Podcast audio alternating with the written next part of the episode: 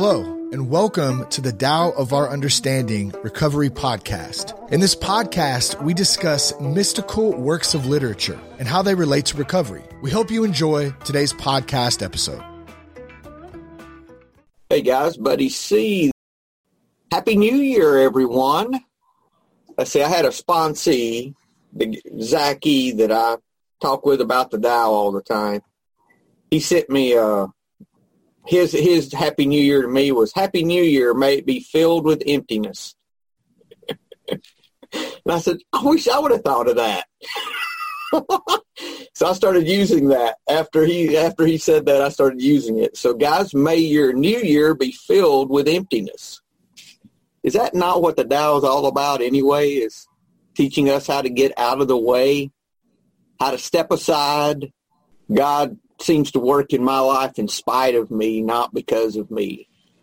Just getting out of the way so I can see more of that. It's happening all the time, whether I realize it or not, you know. Let me go ahead and welcome everyone. Today we have a good crowd. Cindy and Jan. Jan's news. Glad to see you, Jan. Good to have you, Sandra. Good to have Tina and Kirsty and Marla and Rob, Craig and Paul, any comments on this ninth chapter before we begin? Um, I, I mean, I think it really relates very well to addiction in that um, reading Wayne Dyer, that one is never enough. We need to keep going and going and going because we need to keep going to get satiated. And this chapter is telling us to stop at a at stop when we're at that point of satiation and don't go any further which relates to drinking for me. I agree, Marla. Oh, I want to. I want to. We got a card. We got a holiday. We got a Christmas card from um, Drew C. I'd like to give a shout out to Drew. Um, he he's a listener that I met last summer as he was driving through, and he wanted to wish everyone a, a, a Merry Christmas and a Happy New Year, and that he appreciated the podcast. So, thank you, Drew we we appreciate you, and it's good to hear from you. But that was that was very nice. Craig, you have a comment? Yeah, two things. Just we doing a shout out to Drew. Um, I've got a shout out to Matt, who's just joined the SRC as well. Um, he joined the SRC through listening to the podcast, I believe, or as one of the catalysts. So welcome, Matt. I wish I'd have been taught this chapter at school. If I'd been taught this at school, then my life wouldn't have been half the shit show that it was. Anything else before we read? Paul's going to read for us today. Uh, here we go. Ninth chapter, first translation. Better to stop short than fill to the brim.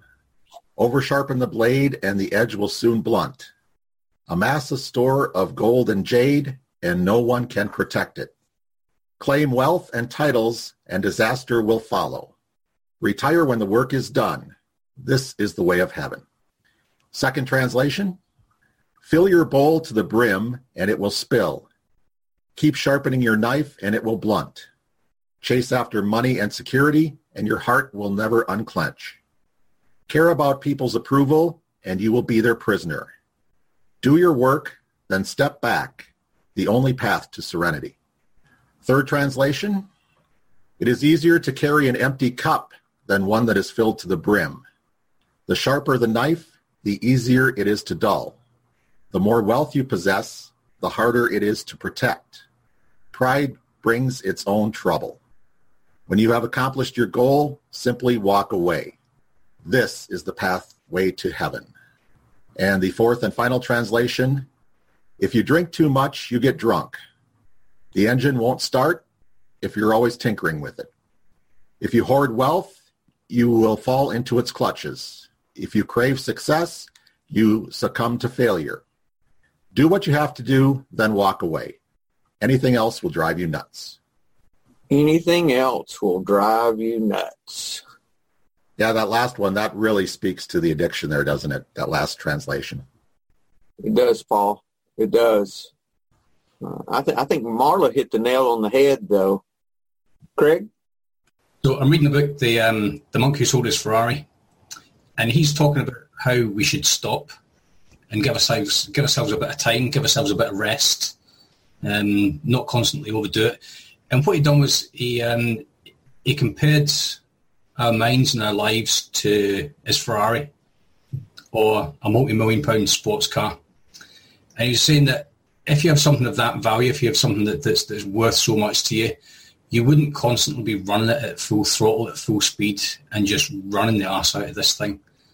You would always stop, you'd put petrol in it, you'd check the oil levels, you'd check the coolant levels, you'd make sure that everything is just ticking over perfectly so that you don't have to you don't have to take the car into the garage constantly and constantly be paying for all these repairs.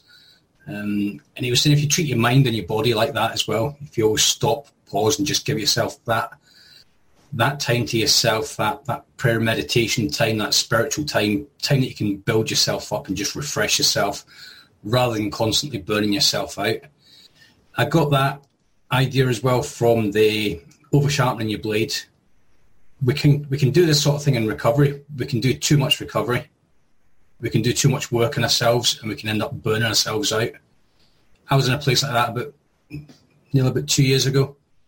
I was reading all these books, I was listening to all these podcasts, I was empathizing to what everybody was saying, and I just got stuck into this rut of um, I've just been too empathetic. It started depressing me, and I couldn't really find a way out. And it wasn't until I went to my doctor, he just says, "Look, stop you're doing far too much. You have to, you have to just stop and just take it easy. Let's just start from the bottom. Let's, let's just keep it simple. Let's get to your meetings. Let's start connecting with people and just forget about everything else that's going on. Um, so yeah, I like that. I like that verse. Ninth chapter is a great, a great chapter. More particular for people in addiction or people who struggle with with moderation. Thanks, Craig. Marla, you have something? Yeah, we can't do moderation. It's uh, not this, and this, I think this chapter though is not specifically talking to people in recovery, but um, you know, it it is saying be moderate in in your worldly goods, you know, or uh, uh, uh, acquiring worldly goods, and not also be too big and proud with all your worldly goods because eventually they're going to be gone. Um, and it's same with our recovery, though. If we like, I, I love what you said, Craig. If we do too much, um, it gets we get into a rut, you know, and nothing. There's nothing else going on in our lives that should be going on. We need to live a normal life, at least try to. But um, you know, when somebody starts spewing dogma, and you know, I, I do this and this and this every day, I think to myself, you know, that's a little, they're not really living. They're, they're not, you know, assimilating into real life at this point. They're just all about recovery. And I fear for them. And I get turned off. You, you know, Marla, for me, if I take the same approach to recovery that I took with um, learning a new job or a new hobby or a new skill I, I could have a tendency to burn out. For me, that would be the kind of thing that Craig was talking about mm-hmm. with doing too much coming into recovery. You know, I'm doing too much. Doing too much to me is the work harder, do better mentality that we try to, a lot of times that we can apply to recovery, not understanding I, I had to take a whole different approach to recovery than the work harder, do better mentality because that work harder, do better just caused more angst for me and more more issues. So when I realized it wasn't about working harder and doing better, um, it was about surrender.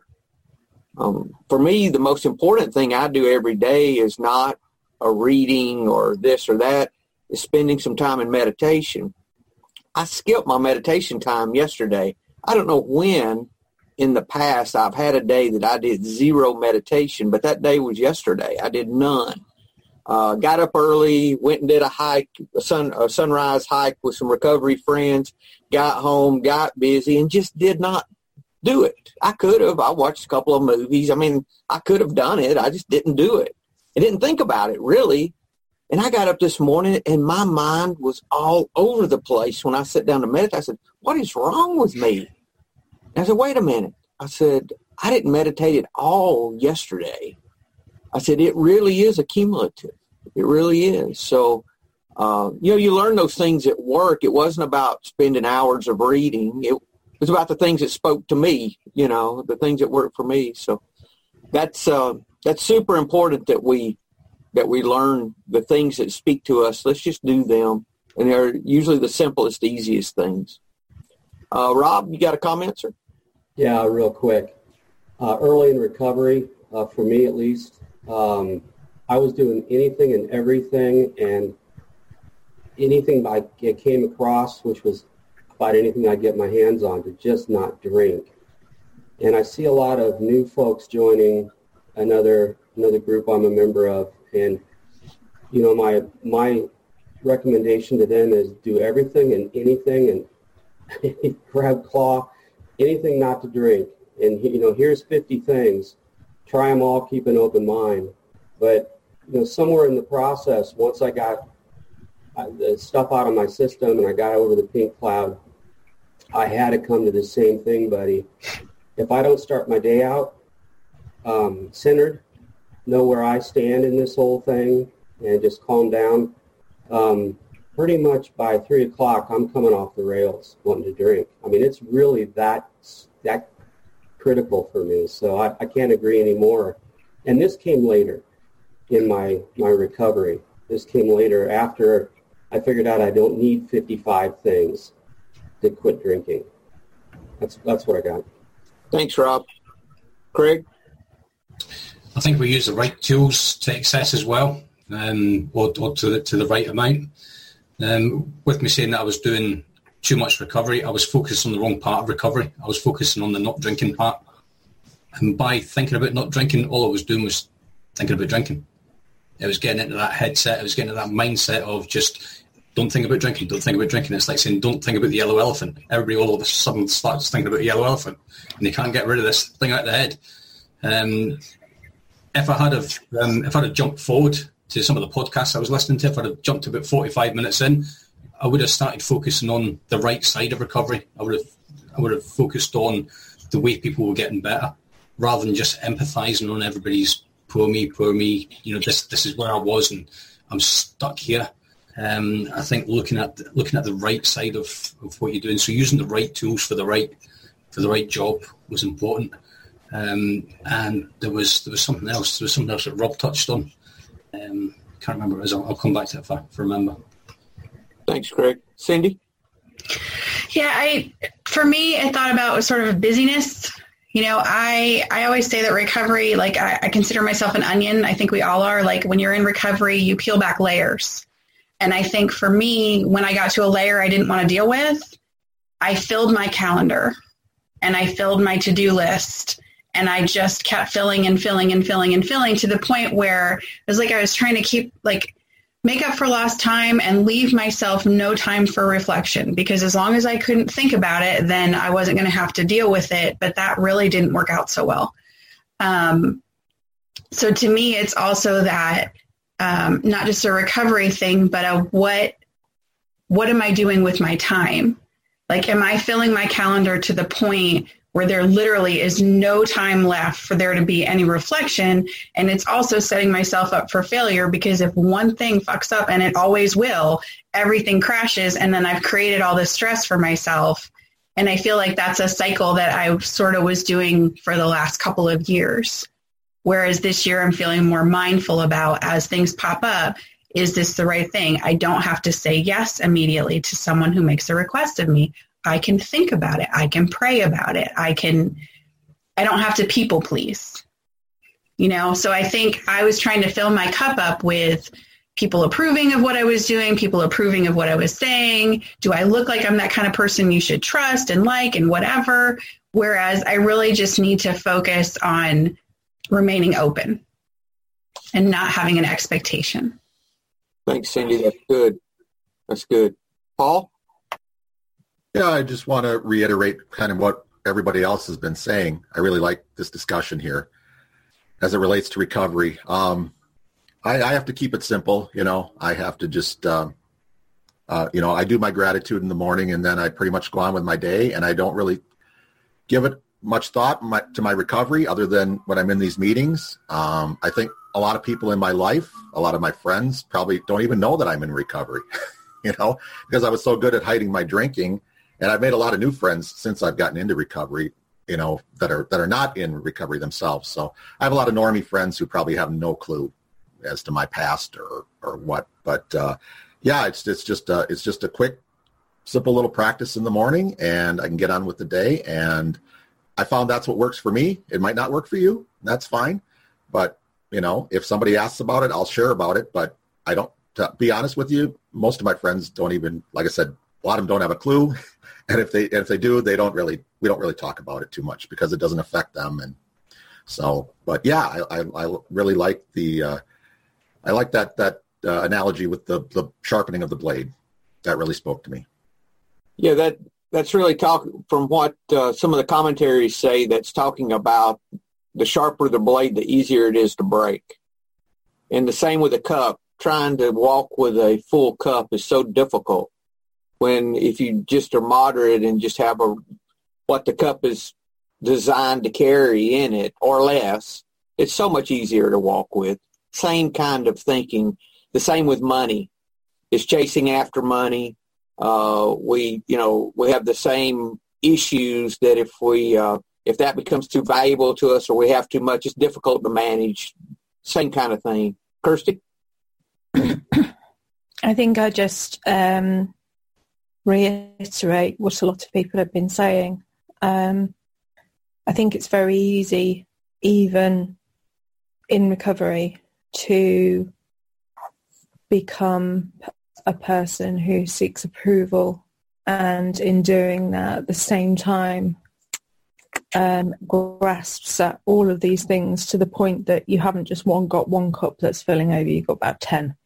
Um, and, you know, and, and you're sharpening that knife to the point where it is gonna, it is gonna break. And I, have been there, uh, you know, it's so slow. It's, it's not, it's, it's very, very it's very easy to find yourself in that position and feel like you are doing the right thing. Um, and and it's only, you know, many years later on reflection that you just look back and think, goodness me, you were so poorly. Um, and, you know, life, I, I, for me, it's, it is I find it very difficult balance because I'm as guilty as anyone for doing too much, but also doing too little. You know, I can, I can, you know, quite happily drive myself crazy and up the wall with, with tasks that really aren't that important. Um, but also I can sleep for England. I could do it as a, uh, as a as a sport, um, and I could spend my days, you know, watching watching endless, you know, television. Um, and so it's it is it is about moderation, but that's it's just not something I have yet um, developed a skill at, um, and and must must try to get some kind of, I don't know, I always say this, I always say this, I've said this so many times, I need a bit of balance, but you know, I'm getting there, I'm getting there. And it's the reflection, it's the looking back, it's the seeing actually how much improvement there's been. Um, you know, I don't work and I do things that I want to. I don't have a list. I go with the flow. And yeah, life is so much better being slower and not putting such a high value on the stuff that I used to think was so important, like money, career, busyness. Being busy is one thing. Um, and facing it, you know, just facing it, facing life. Um, and that's, you know, that's me. Greg? I remembered what it was.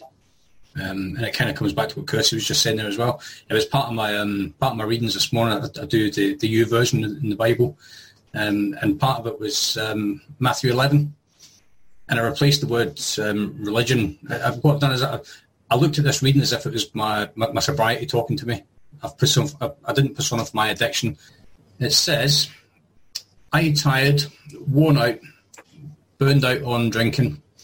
Come to me, get away with me, and you'll recover your life. I will show you how to take a rest. Walk with me and work with me. Watch how I do it. Enforced rhythms of grace. I won't lay anything heavy or ill-fitting on you. Keep company with me, and you'll learn to live right and freely.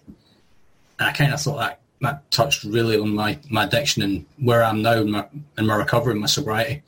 That's where I'm at the moment. I'm, I'm living a, a, an incredibly light life in terms of not taking on too much, not doing more than I need to be doing. Uh, and it, it, really is truly such a great place to be. I wouldn't have been able to do it without these tools and using the right tool to the right amount. Yeah, well, that's good. Thank you, Craig. About this idea of care about people's approval and you will be their prisoner. A couple of y'all have touched on that. I wrote uh, to let go of the approval of others. I am the prisoner of those whom I seek to approve. Yes, Kirsten. That's that defined my life for probably over 20 years um, and including several years in recovery. Um, and I don't know whether that was a a conditioned um, idea that I had, um, but you know what I did was what I thought I want wanted other people's people from me, you know, for me to do, um, because I was so used to being told that I was wrong, um, that I was defective, and and and you know, and, and being shamed, um, and you know, recently in the last probably 12 months, being able to say, well, this is what I am. This is who I am. This is, these are my values. Um, and this is what I want to do. The people that are true friends are still there. The same true friends that have been with me, you know, for, for those, all those years. And if people don't like it, well, they've kind of dropped off and I've not really felt a great loss. Um, and it's that for me is the most liberating thing about oh, the peeling, you know, losing that layer, using that layer of needing the approval of people um, and being like codependent on my father and my husband and, you know, because it, it was it, I was trapped.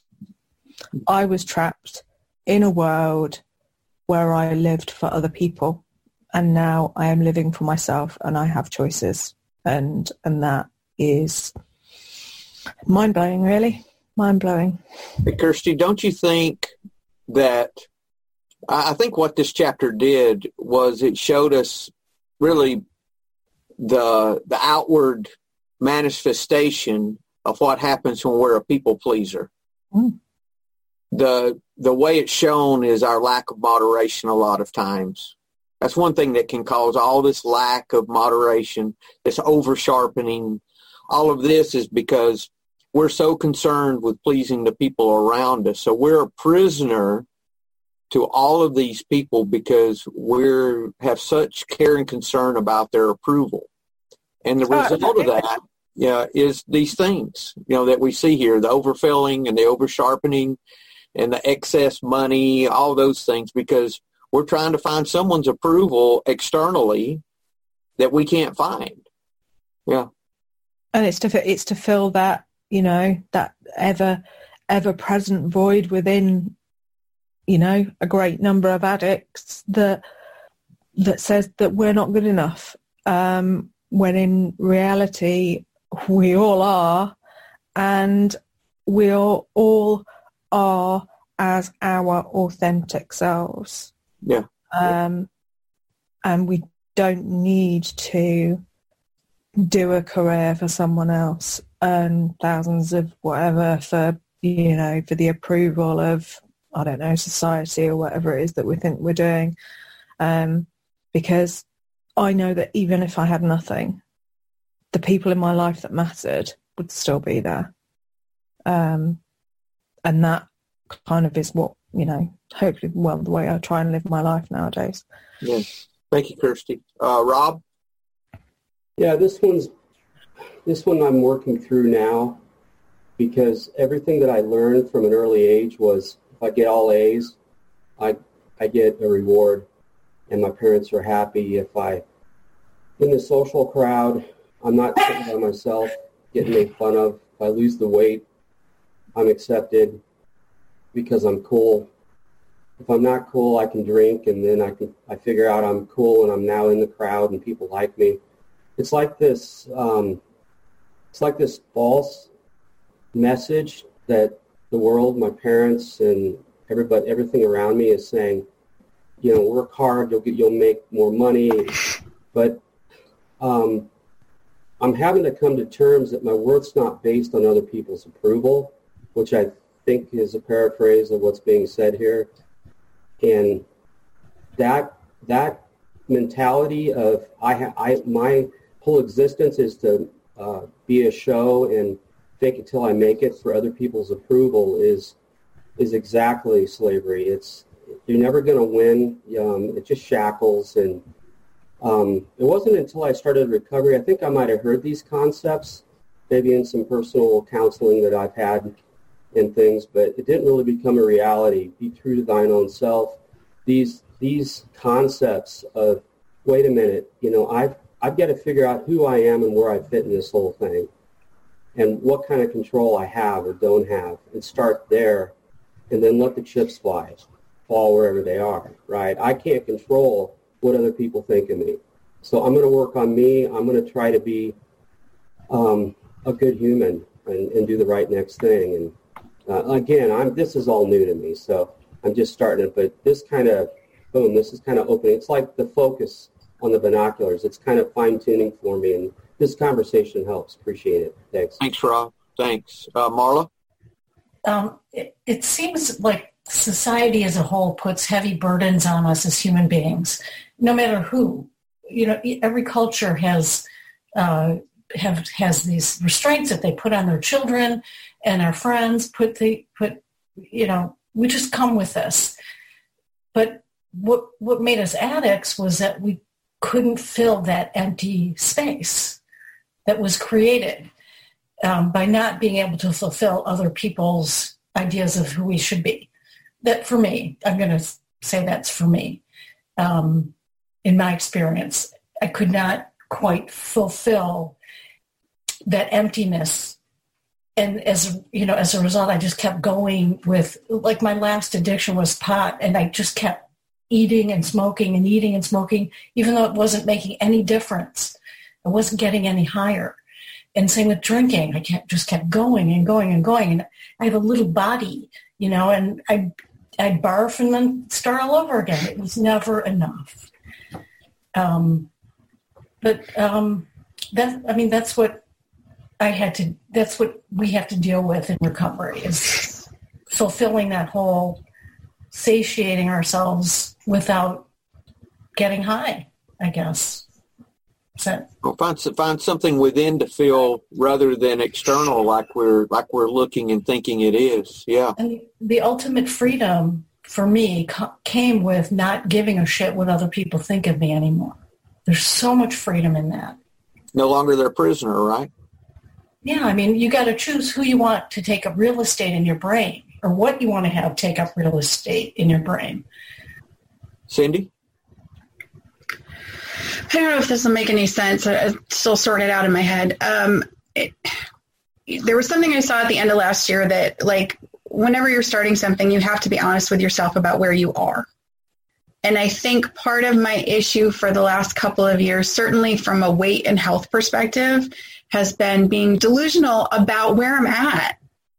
Like, I just have not accepted where I'm at to start from there. So I just keep going, well, I'll just, I just have to lose like 10 pounds and then I'd be good. And that's bullshit because 10 pounds was a long time ago. So, and I'm not saying that I have to lose weight to be like to fit someone else's ideal or whatever. It has reached a point in my life in the last year where it's affecting my health and I'm a nurse.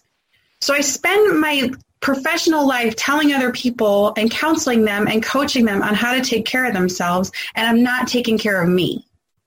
And so now I've reached a point physically where it's like it's not even optional anymore. Like somebody should be counseling me, which is me. I should be counseling me because I know what to do. So I, I feel like I reached a point where like I had started to lose some weight. I had felt good about my health. I became a whole 30 certified coach, was doing all this stuff, and then I got scared and I dealt with some emotional stuff and I ate. Because if I keep the weight on, then I can't be a good whole 30 certified coach and I can't be this and I can't be that. So I can set myself up for failure just by eating. And at the end of this last year, I literally found myself eating food and not even enjoying it and not wanting it and still sitting there and eating it. And that's when I was like, okay, this is ridiculous. This is just like drinking, right? It's I'm just going to keep drinking. Except now it's an Oreo. Excuse all my swearing this morning. Um, but I, I, just like it has occurred to me that I am doing the same thing, or I have been doing the same thing with food and exercise that I did with so many other things. It's like let me let me create some distance between me and everyone else. This time I'm going to do it with food and some weight because then I don't want to be intimate with my husband because I feel like shit. So there, I've got some space now. I'm good. Yeah, your, your ego always wants to divide, doesn't it? It always wants to be divisive. Find a way to make you separate. Yeah. yeah. It, it does. I mean, my, my place of comfort is withdrawal. And so last year I started to physically create a situation where I have to withdraw because, you know, which is crazy. I don't mean crazy, like crazy, crazy. I just, it, it's like I, at what point will I stop going into the same hole with a different substance? When you surrender to fear. You, you hit the you hit the nail on the head with the fear, Cindy. Yeah. You, you, that fear of success with this, that uh, getting rid of uh, the fears that are associated with that, all this is just protecting that fear is all it is. Uh, that's what I think. That's that's where things go for me is to fear. fear. Uh, uh, Kirsty, I think that's when I sleep. When I when I'm doing something and all of a sudden it's like, oh, it might get a bit good. Oh, I'm just going to sleep and do fuck all. yes. this seems oh, so to be going well. What can I do to fuck it up? Well, you know, that's what our fear, the, the only uh, tool our ego has is fear. That's it. Just think about how many things we thought we were motivated out of good things in ourselves when it was really just fear. We're afraid of failing. We're afraid of not having enough money. We're afraid of getting kicked out of our house. We're afraid our spouse isn't going to appreciate us. We're afraid of this and that. We're afraid our kids are going to make mistakes. We're, and we make all these decisions based off of fear and that's all our ego has. It doesn't have, when we can surrender that and quit being the prisoner of all of this and move to a place of love to where now we do things out of love. We want to have a nice house, not because we want to work, not because we're afraid of losing what we have, but because we want to provide good things for the people we love. How much better is that? It might look the same on the outside, but it's totally different within, you know. Paul, you got something, sir? I, oh, go ahead, Kirsty. I, I think I think there's also there's also fear of of of and well for me anyway of being of being loved because if you're loved and it goes against everything you've ever believed and you're liked and you're appreciated and people you, you and for dare I say it you fit in pause right you know, I, that's that's scary because then people can take that away, and that's that's like no, no, no, no, don't want that. I'd rather I'd rather fuck you off right from the start because you know, because then then then then I don't have to deal with the potential in my head that will play of rejection. So. Yeah. Thanks, Cindy. Paul, you have something, sir? Uh, yeah, just getting back a little bit to what Marla was touching on with uh, society, you know, and uh, I mean, we live in a materialistic society, and you know, we're always trying to keep up appearances. I know that was a big thing with my parents' generation, especially when I was a kid. A lot of this, I think, can be traced back to our childhoods, can it? I mean, our, our my parents, uh, my dad was very successful, and he wanted all of his sons to be successful, and he really was kind of when I was in high school, he was kind of pushing me towards a career in accounting because he thought, you know, accountants make good money, and you know, this and that and the other thing, and I I wanted to go into radio, which if anybody knows anything about radio business, when you're starting especially, you make no money. I mean, you literally make little to no money, which is what happened to me. But then, and then I found my, my current job, which thankfully uh, is a little more money. It's not still not anything near what an accountant would make, but I'm happy. And, uh, you know, I, that, that's what drives me. So, um, but yeah, I think it all goes back to our, you know, even my parents, you know, um, I'm sure they had some different expectations for me in a lot of things. You know, uh, I'm sure they wanted me to get married and have kids, and I decided that wasn't for me either. So, and I had a lot of self-loathing about that kind of stuff for a long time. I think that really drove my addiction. Um, one of the one of the great benefits of my recovery has been that uh, you know I learned to I learned to get rid of that and um, just like who I am for who I am. So, thanks, Paul. Thanks, Craig. I think sometimes the, the biggest fear comes from um, change, letting go of what's comfortable, letting go of what we're used to, even if it's hurting us. At the moment, I'm having a, I'm, I'm potentially facing a, a, a change where I'm going to have to do something new, and it doesn't sit, it doesn't sit right with me. There's just something that's not quite right about me having to get out of my comfort zone and go and do something that it's not, it's not, I'm being, it's not something I'm being forced to do. It's, it's something that I need to do but I'm finding at the moment I'm fairly settled in the routine that I'm at. And I'm questioning: do I, do I want to do I want to stay this comfortable, or is this another change that's going to be good for me? I've always I've always feared change as something bad because it gets me out of my everyday routine. Um, but thankfully, thankfully, one of the biggest changes I ever made was was the best thing I ever done, and that was that was not drinking. And when I was drinking, I tried everything. I tried everything to not drink apart from not drinking that was that was the that was my biggest fear was letting go letting go of drinking by you know the the, the answer was I had to stop drinking, but I didn't want to do it. Thanks, Craig. How about let's talk in the last few minutes we have about this idea of doing our work then stepping back, that it being the path to serenity. I think this whole this chapter has set us up to this. You know, at first it told us, you know, showed us what was wrong, and then showed us internal what was wrong outwardly, then internally told us about being a people pleaser. Now it's given us the real uh, uh, the real tool to use to improve on this. Learning how to do our work and step back is the only path to serenity. Stephen Mitchell on that, he says, when you do your work wholeheartedly, you're glad to let it go just as a parent lets a child go into its own life. So he's saying that it's talking about approaching our work in the same way that when our children get older, that we start relating to them in that we let them find their way.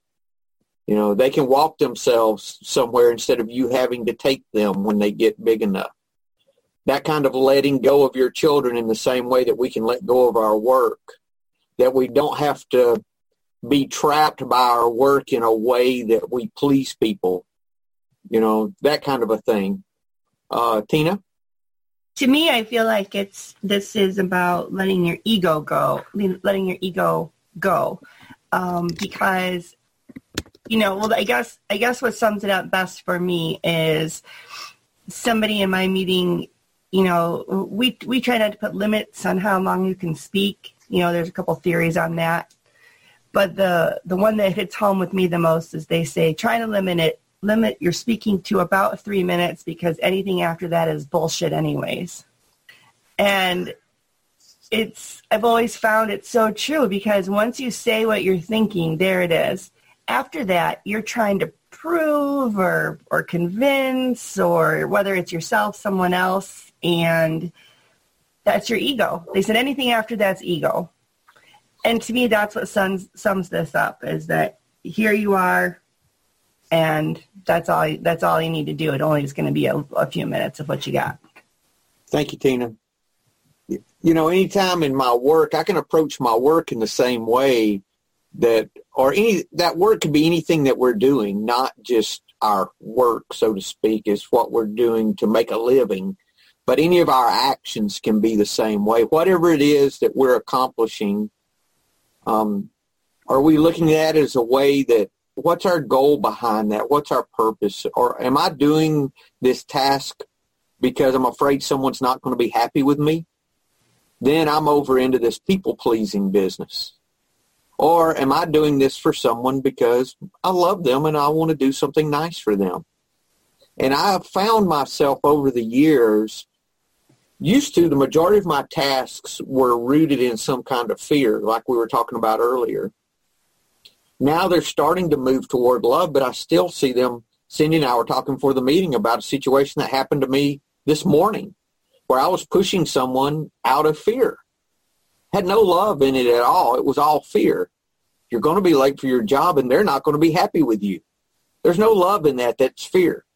so I was push, push, push. So I got pushed back because all it was was fear, you know?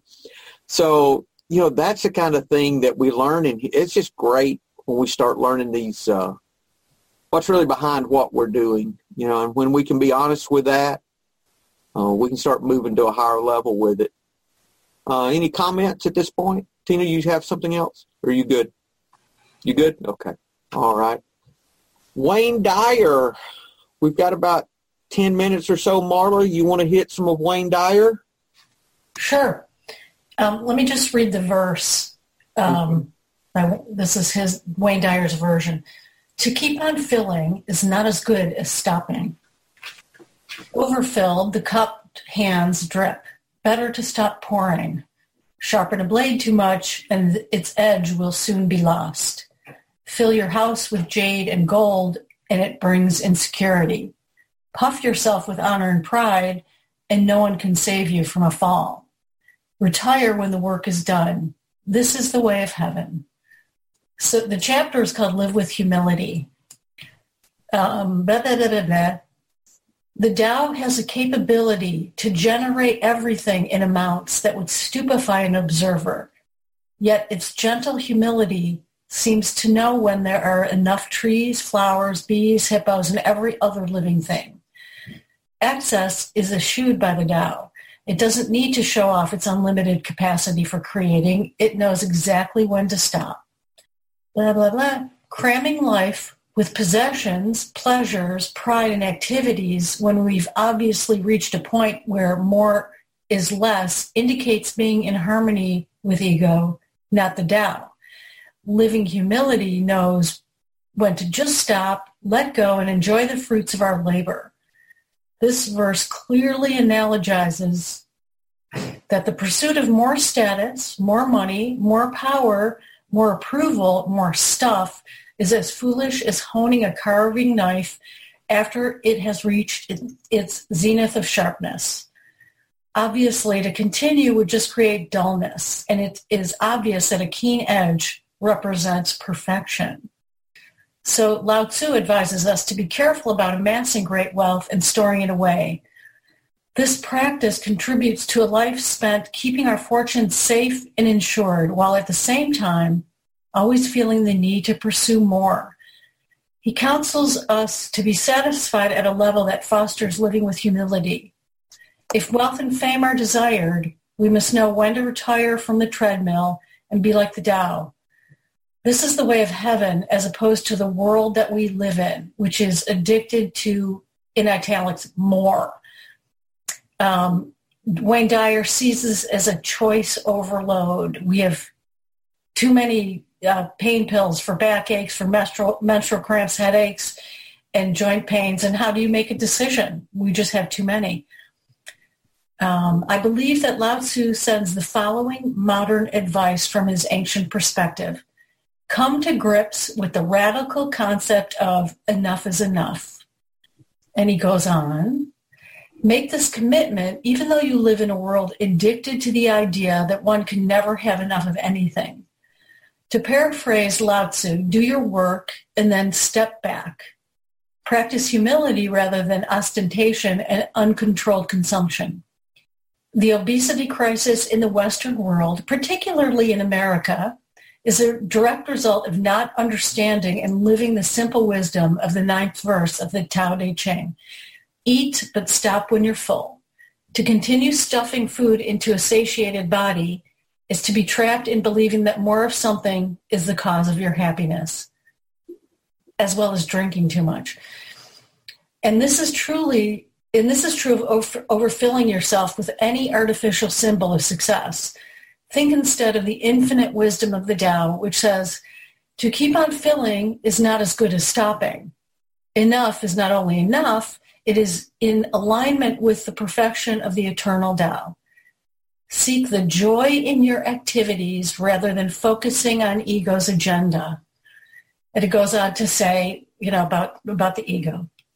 The next time you're mired in a desire for more, stop and think of the Tao. This creation principle fully grasps the idea that when the work is done, then for God's sakes, it's time to stop. As Lao Tzu advises, this is the way of heaven. Why ever choose to be in conflict with that?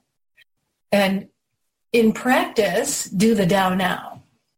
At your next meal, practice portion control by asking yourself after several bites if you're still famished. If not, just stop and wait. If no hunger appears, call it complete. At this one meal, you'll have practiced the last sentence of the ninth verse of the Tao Te Ching. Retire when the eating is done. This is the way of heaven. Thank you, Marla. There was one thing in here that I really liked.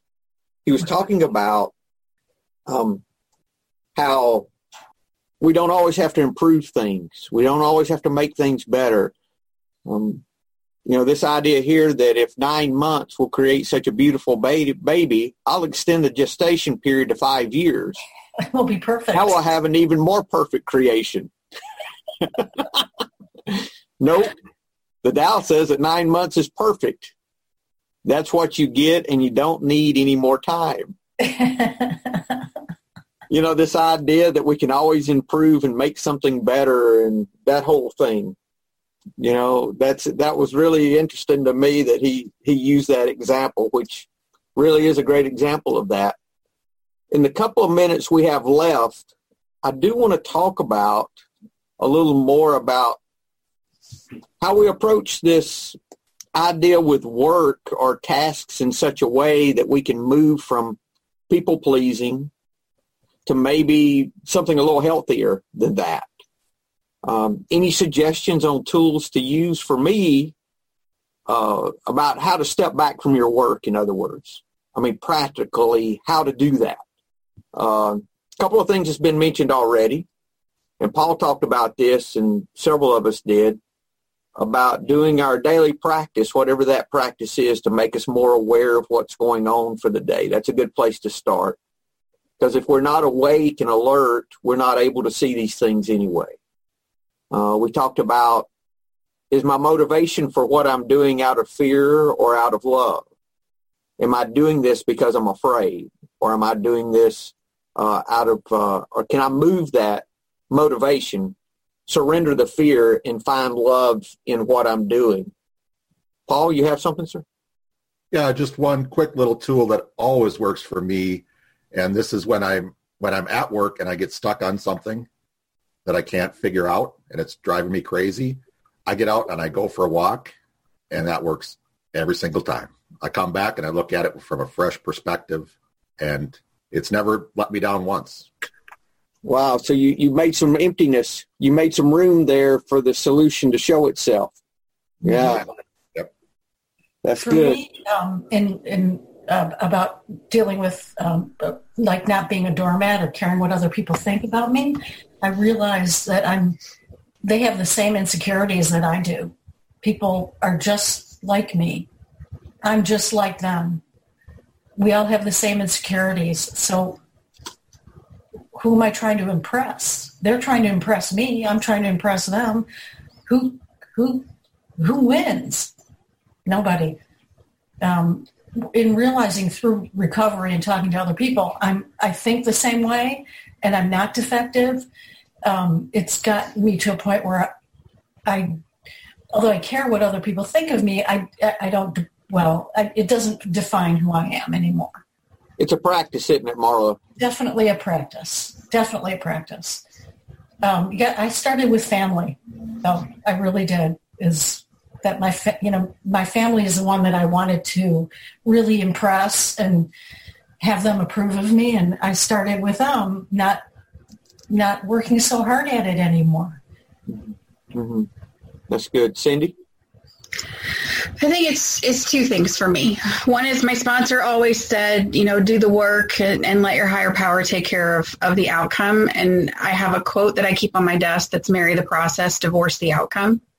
Because I can't control how it comes out. Um, and the other thing is I have learned to embrace the fact or I'm learning. I'm quirky. Like I am an odd duck and that's okay. So for me to go to work and try to act like I'm this ultra uber super have my shit together nurse, it doesn't work. I have to embrace it. So like yesterday I was at work and my patient's IV pump started beeping and she's like, did I do something wrong? And I'm like, no, your nurse forgot to undo the clamp. That's why. So let me undo that and we'll be good to go. And I have just found by just being who I am when I'm with patients and being authentic works out so much better than when I try to be what my head thinks a good nurse is, like in terms of personality, because that's not who I am. Like I'm, I'm a little off, and I think that makes me special. I said to a patient yesterday who is also an alcoholic, you know, who's got some other mental health issues, and she's like, you know, my husband gives me shit, blah blah, whatever. I said, listen, there are some of us who have so much fabulousness going on that it takes a village, and that's okay. and and that's how I'm approaching it now. Is you know what? It's not because I'm defective. It's because I'm that fucking special. It just takes more people. That's what I was meaning to say. I'm not special, but I'm special. Yes, but it's okay. You know, think I have to approach this idea of people pleasing in the same way that I did my alcohol, in that I'm powerless over this and I need help with this area of life, like every other area of life that I want to be free of me, free of fear. I have to, uh, I have to surrender it. So that makes it a process. That makes it a process, a process of surrender, really. When I can approach it without my solution, my solution is to jump in when I'm afraid of something and try to fix it and push and force. It's always this push and my voice goes up and the whole thing of you're not doing what you need to and I'm afraid this is not going to happen so here. You know, and I push and I force. But I've got to learn just to step back from that. So that's good. That's good. The letting go. Gratitude is where I thought you were going, Paul, because I was going to mention gratitude as a tool when I'm with my work. If I can't find um, if I can't find a way for, to move from fear to love, that bridge can be the gratitude. Yeah. I thought I thought I'd let somebody else mention it once. Okay. Maybe if you keep repeating it, it'll finally sink in. Yeah, Paul. Anyway, Yeah, no, but it's- I have. Happy birthday, Paul. Have a Oh good- yeah, happy birthday, Paul. Yes. Thank you. Thank you, Marla. You're Hope you have a great birthday today, Paul. I hope it's filled with emptiness. It's off to a good start. Guys, oh, I got you birthday gift. Nothing. Happy birthday. guys, anything else before we close? Good meeting. All right, guys, don't you have a great week. See ya. Hello, this is Buddy C. I wanted to make you aware of several recovery related resources that I've posted in the episode description. These resources include a list of recovery podcasts, a free sober meditation app, daily recovery email, shared Google recovery calendars. Hope you put some of these resources to use and have a great week. Thank you for listening to the Tao of Our Understanding Recovery Podcast. If you enjoyed this episode, please share it with your friends in recovery.